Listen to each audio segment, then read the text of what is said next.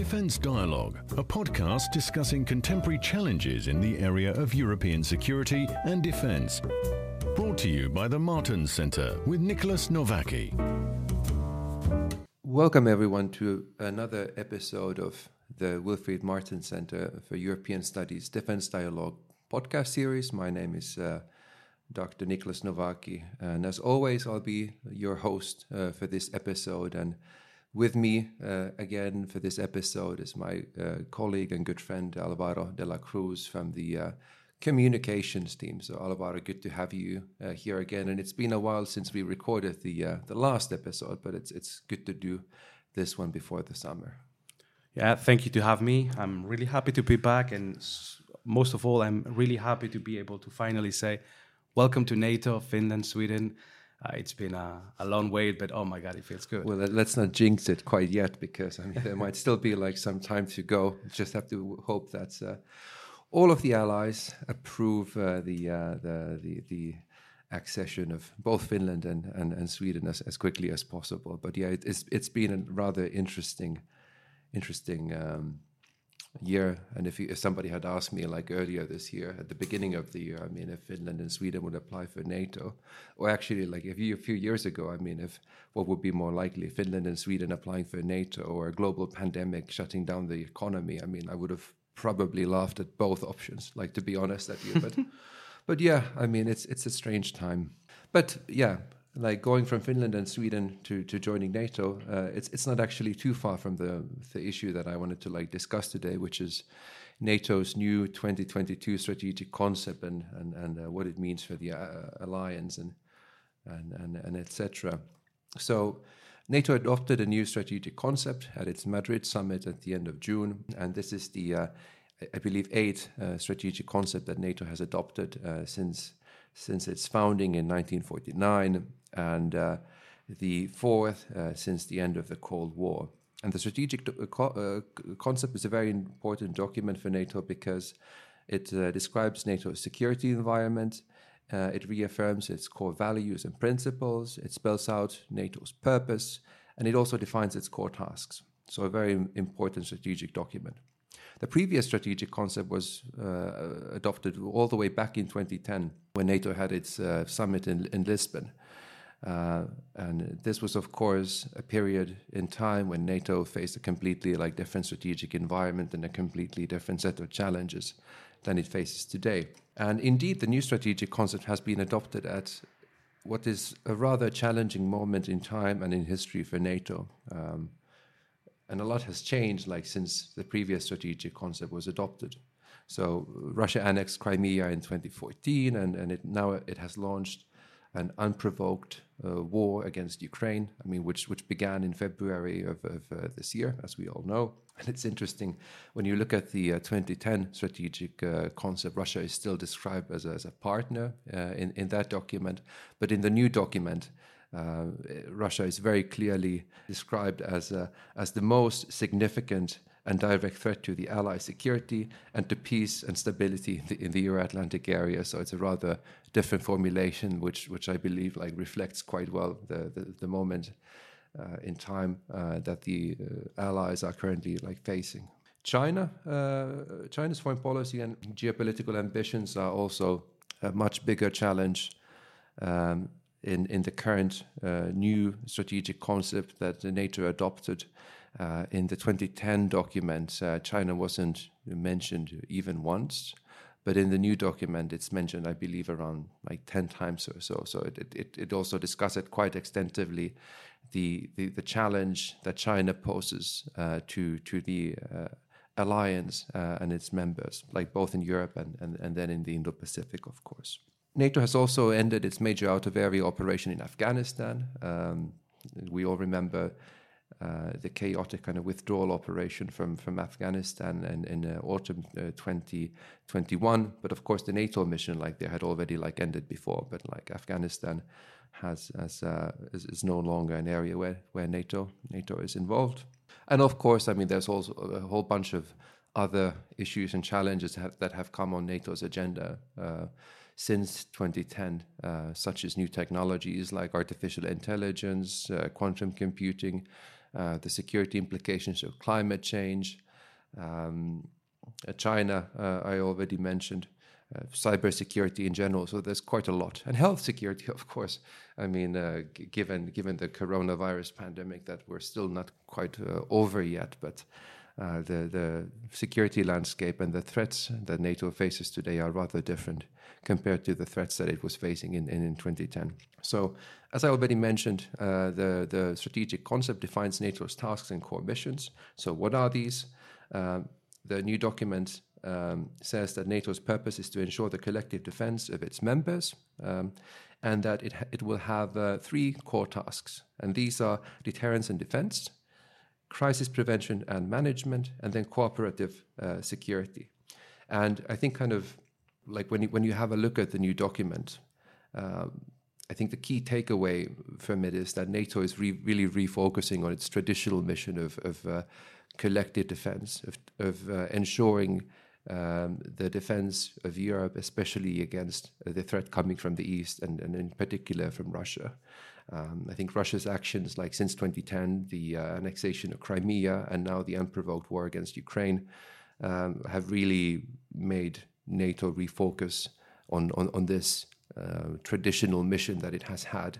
And, and it's, it's been a rather quick uh, refocusing because we remember that since since the 1990s there was a period in time when in which NATO's core mission almost was uh, out of area crisis management and, and intervening in places like Bosnia and Herzegovina and Afghanistan, but that has changed. Um, and I, it, it's it's also interesting that well, interesting and I would say rather understandable that the first core challenge mentioned in the strategic uh, concept is, is the continuing war in Ukraine, and this, of course, kind of reflects the moment in time uh, that we are in.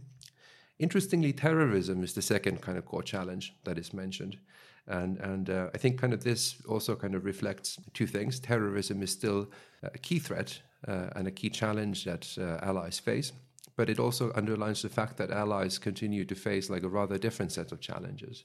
And we spoke earlier, Alvaro, about the uh, Finnish-Swedish like NATO accession process, and there was a there was a period, a rather frustrating period during that accession uh, process before NATO formally approved the beginning of uh, Finland's and Sweden's accession process, in which Turkey was was uh, objecting to Finland and Sweden joining NATO on the grounds that in Turkey's view, like they did not take Turkey's uh, concerns about terrorism uh, seriously enough, and uh, Turkey has been uh, really kind of pushing this uh, terrorism narrative with, within NATO, and I think kind of this re reflects that. But of course, terrorism is, is a challenge that continues to also like trouble other NATO allies as well. We've had in incidents quite recently, like in, in Europe as well, so we should not forget the challenge of terrorism perhaps like just um, also something that came to my mind is is, is that in, in the media and in many discussions, I mean, the strategic concept is also uh, viewed almost, in the Br Brussels bubble at least, it's it's viewed as a very similar document uh, than, uh, than like the uh, strategic compass that the EU adopted at the uh, at the end of March, but I think it's important to underline that the strategic concept that NATO adopted and the EU's own strategic compass I have to be kind of careful not to kind of confuse strategic concept with strategic uh, compass. it's it's very difficult to to to, to memorize and remember, but it's it's important to emphasize that uh, these are two like rather different, I would say fundamentally different documents. And the difference comes from the purpose, like of the two documents. Like the purpose of NATO, the NATO document is really to define like NATO's purpose and core mission. So what NATO is all about, what what what its key tasks are, and what the alliance should do. But the purpose of the strategic compass, on, on the one hand, is simply to guide the development of the EU security and defense policy from uh, today until uh, 2030. It, it does not seek to define the purpose of the EU security and defense policy. Um, and it's it's it's it's when you go through the document, like there's there's no attempt uh, to do that. There's a description of the EU's security environment, and then a whole bunch of uh, 50 to, or 60 uh, concrete uh, action proposals that the EU should undertake between now and 2030 to boost the uh, the effectiveness and credibility of its own security and defense policy. And the two documents are also rather different in size. I mean, the NATO paper is about 12 pages, I think, but the EU one is uh, close to 60.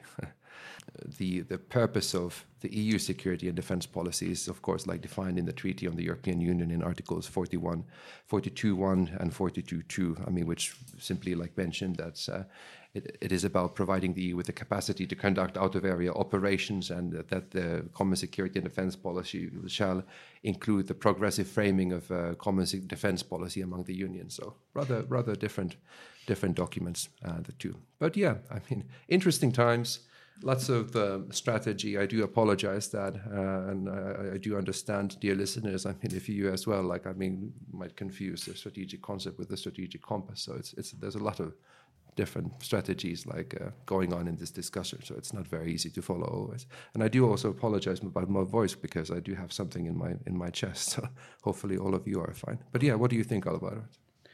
Yeah, well. Um First of all, what I, what I would like to, to ask you, Nicholas, is um, yeah, so far in these 80, 80 years of, of NATO, more or less, we had uh, one strategic concept every decade, roughly.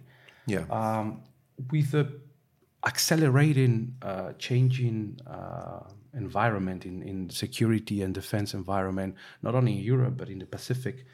First of all, is it is it realistic to consider this strategic concept will be uh, valid, valid for the next decade or so? And if not, if, if, if the situation changes as fast as it happened since 2014, how easy would it be for NATO to adapt or evolve this strategic concept or create a new one in the next few years if needed? Well, I, I think kind of two things. Like it, it takes, like the security environment has changed dramatically, like since the, the 2010 document, but it, it's been an like incremental change. I would think. I mean, it's it's been kind of there's been kind of progressive steps or progressive challenges have mounted, have mounted, have mounted, and in the end, like we now face a completely like different security environment that we did back in 20, uh, 2010. Uh, also, uh, NATO, of course, has already kind of um, adapted to the new challenges, new environment, uh, like when when uh, they have changed. The strategic concept like of course kind of plays an important like role in like setting kind of NATO's core mission and tasks but uh, NATO is in a constant state or process of adopting and, and, and, and adapting to, to new challenges and threats when they emerge. I mean, it, it doesn't rigidly stick to the um, strategic concept that it has. So if something happens that requires NATO to uh, adapt become more flexible, um, change its its posture. It can do that, of course. Um, but but I think, um, or I do hope that we can stick to this new strategic concept, uh, at least for the time being, and then um, perhaps uh, after after a decade or so, we can again like have a look if, if we need to uh, uh adapt the, the the core purpose and mission of NATO. Okay, yeah, because on the eighth point of the of the of the strategic concept in the strategic environment uh, section. The, the first sentence says literally the Russian Federation is the most significant and direct threat to Allied security and to peace and stability in the Euro Atlantic area. So uh, the thing is, in the next decade, Putin might very well die for natural causes or not. And would this uh, sentence will still be valid if, if he's not around or if his government falls eventually. So yeah, I'm I'm happy to know that there's uh, flexibility and possibility to to adapt and because of course China is mentioned um, along the paper everywhere, but but I think.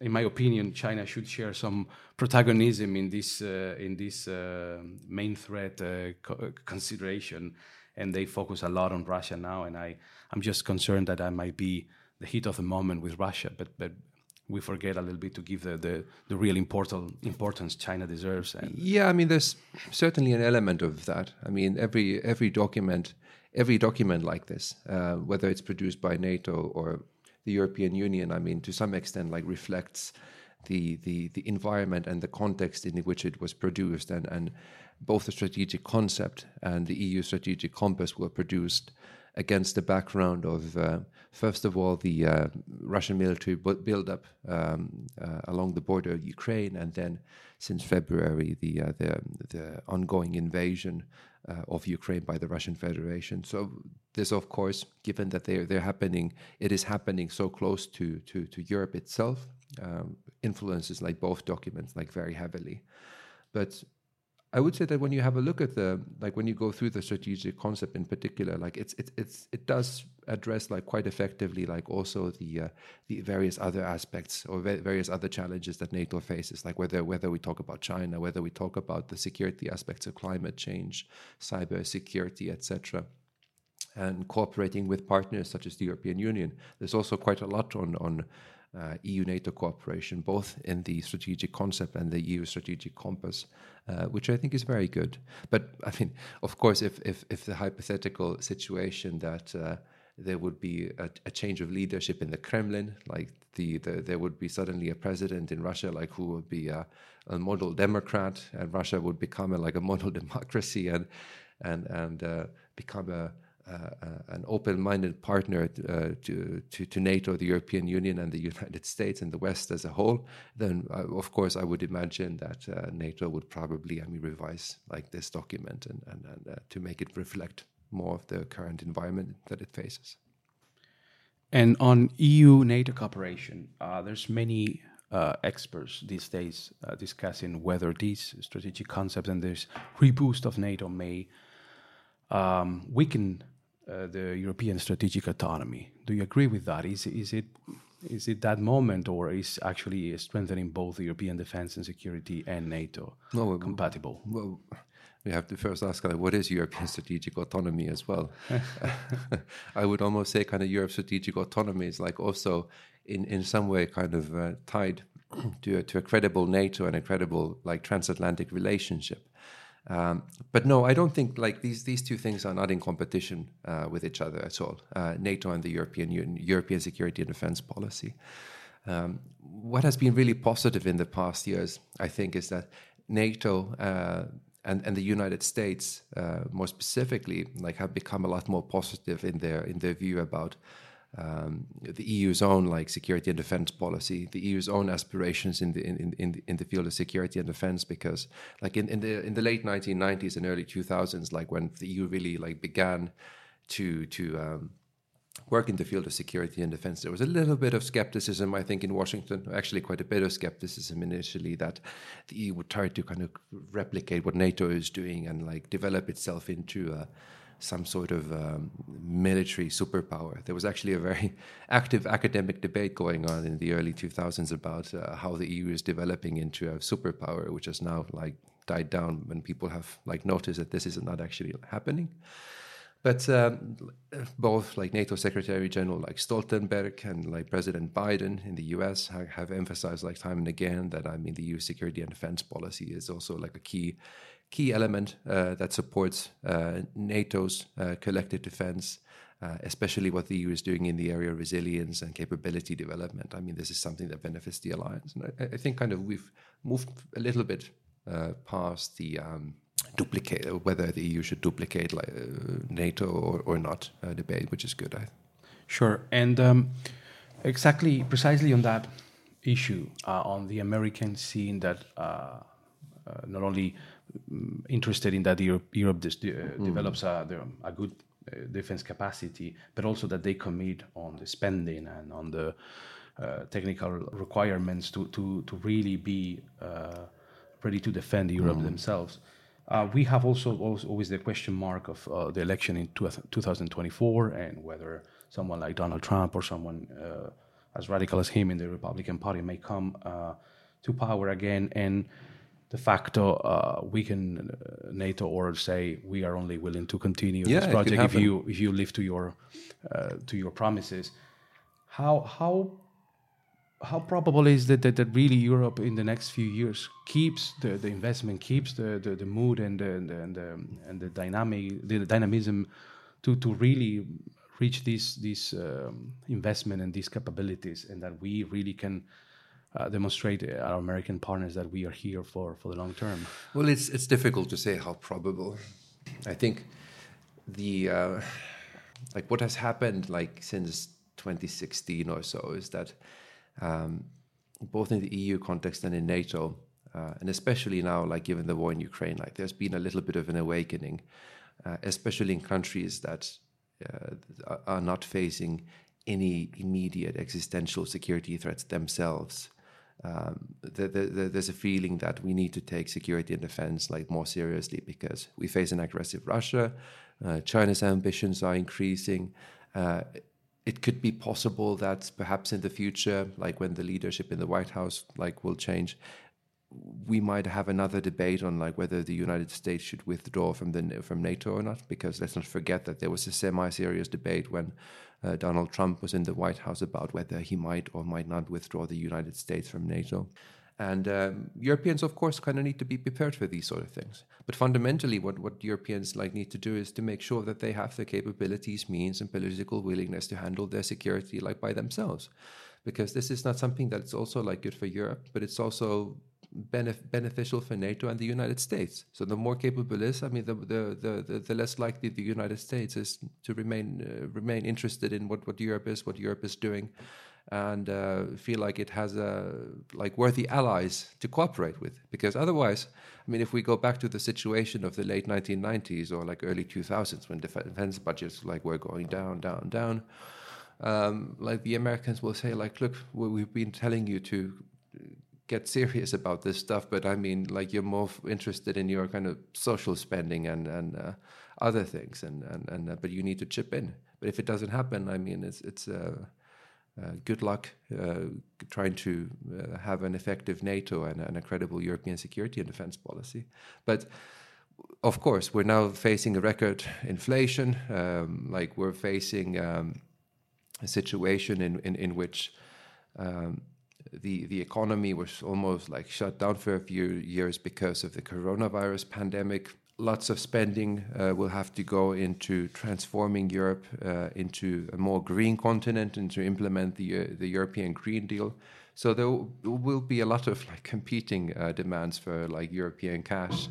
And uh, although like we're now super focused on security and defense, I mean a time will come in which uh, like uh, other budget lines like will become like more important. It's just the nature of politics. Uh, so we have to like wait and see what happens. But I, I don't I, I, I don't expect that this this current level of interest uh, and political willingness towards enhancing Europe's role in security and defense is sustainable forever uh, because something else like will will will take over the agenda, and, and we have to like then we have will have other spending priorities.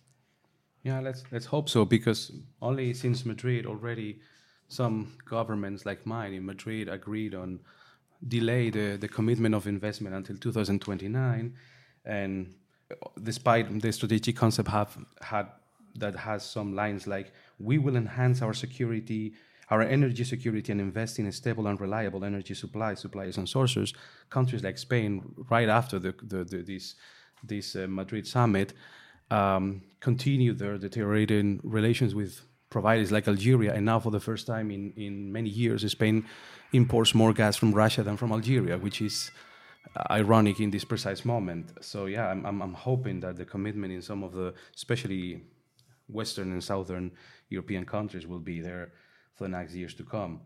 Um, I wanted to ask you, Nicholas, because there's a very interesting, uh, at least to my understanding, a very interesting point in, in the purpose and principle section, mm. where the strategic concept says we will strengthen our alliance based on our indivisible security. Mm. I wonder how strong are the mechanism within NATO to and to enhance and to and to um, make sure that this indivisible security is maintained. In, for example, uh, pragmatical uh, examples like Turkey, Greece. A couple of days ago, we have this huge uh, problematic with these uh, government officials of Turkey uh, showcasing a map of, of Turkey, including yeah, lots of uh, islands yeah, yeah. of Greece, and the, the, the relations are uh, the, the situation is, is heating up. is is there any any any way NATO can really ensure this the, the, this indivisible security among its members? Yeah, like how how indivisible is the Yeah. is indivisible security? It's a good question, but I mean, like there are consultation mechanisms uh, in, in in NATO, and I I believe is it Article Four of the Washington Treaty. Like I have to check, but which which talks about the the the the need to ensure kind of effective consultation whenever there are security challenges or not. Um, but but the situation in the Eastern Mediterranean is, of course, particularly challenging because like it, is a case in which like there are issues and tensions like between two NATO allies and and um, it is something that both the European Union um, both NATO and the United States I mean have been like trying to kind of like help resolve. And um, the, the the challenge is that Turkey seems to have uh, like somewhat like revisionist ideas of like where its like territory like maritime like territory lies and and and um, frustrations about its its its uh, exclusive economic zones like which is of course then creating very understandable nervousness and uh, in, in in Athens uh, in, Greece and um, but yeah, I mean, NATO has has to continue to try to play a role in like uh, solving, finding some sort of. Uh, first of all, uh, both NATO and the EU like need to stand with with with Greece to to ensure that like the we we we, we uh, protect the territorial kind of uh, sovereignty and and the current maritime uh, borders that there are in in the eastern mediterranean. But they don't also like facilitate like dialogue and like try to kind of normalize like the the tensions relations on the eastern mediterranean um, somewhat a little bit. But it is it is a challenging uh, situation and i had something in my mind that i like wanted to also like say to this but for whatever reason i seem to have like lost it my track of thought so I have to kind of uh, see like if it comes back to my mind. But yeah, it does happen sometimes, dear leaders. I do apologize. And well, I I truly hope that the allies really see the big picture, focus, and remain united in in the real threats. There are many, and uh, even though, as the strategic concept uh, phrases. Mm the Euro-Atlantic area is not at peace. I, I hope that we can enjoy our summer in, Absolutely, in the most yeah. peaceful way. Absolutely, and and now I also like remembered like what I wanted to say earlier. Like it came back to my mind. Uh, it, it it's that. If, if, if you imagine that the situation in the Eastern Mediterranean is now tense, I mean, like just think how much how much more tense it would be. I mean, if Turkey would not be a NATO ally, because I, sure. I think we, we we we we forget sometimes that I, I think NATO has somewhat of a calming effect, probably. And if if uh, Turkey would not be in the alliance like with Greece, I mean, then like gloves might come off like even even more. That the it, it has somewhat of a stabilizing effect in the Eastern Mediterranean, even though it might not like always look look at that. But I I think the alliance is uh, is, is still fundamentally better off with Turkey as a member as well. But yeah, uh, thanks a lot uh, to to you Alvaro again for, for, for joining, and it was it was fun to thank you. Very interesting to talk about um, this topic, and thanks to everybody like who was listening. Um, I do hope you you will all have a very pleasant summer, uh, and that you will join us again uh, in the autumn, like when we record the next episode. Thanks a lot, and have a very pleasant day. Cheers. That was today's episode of Defence Dialogue. Subscribe to our podcasts for more.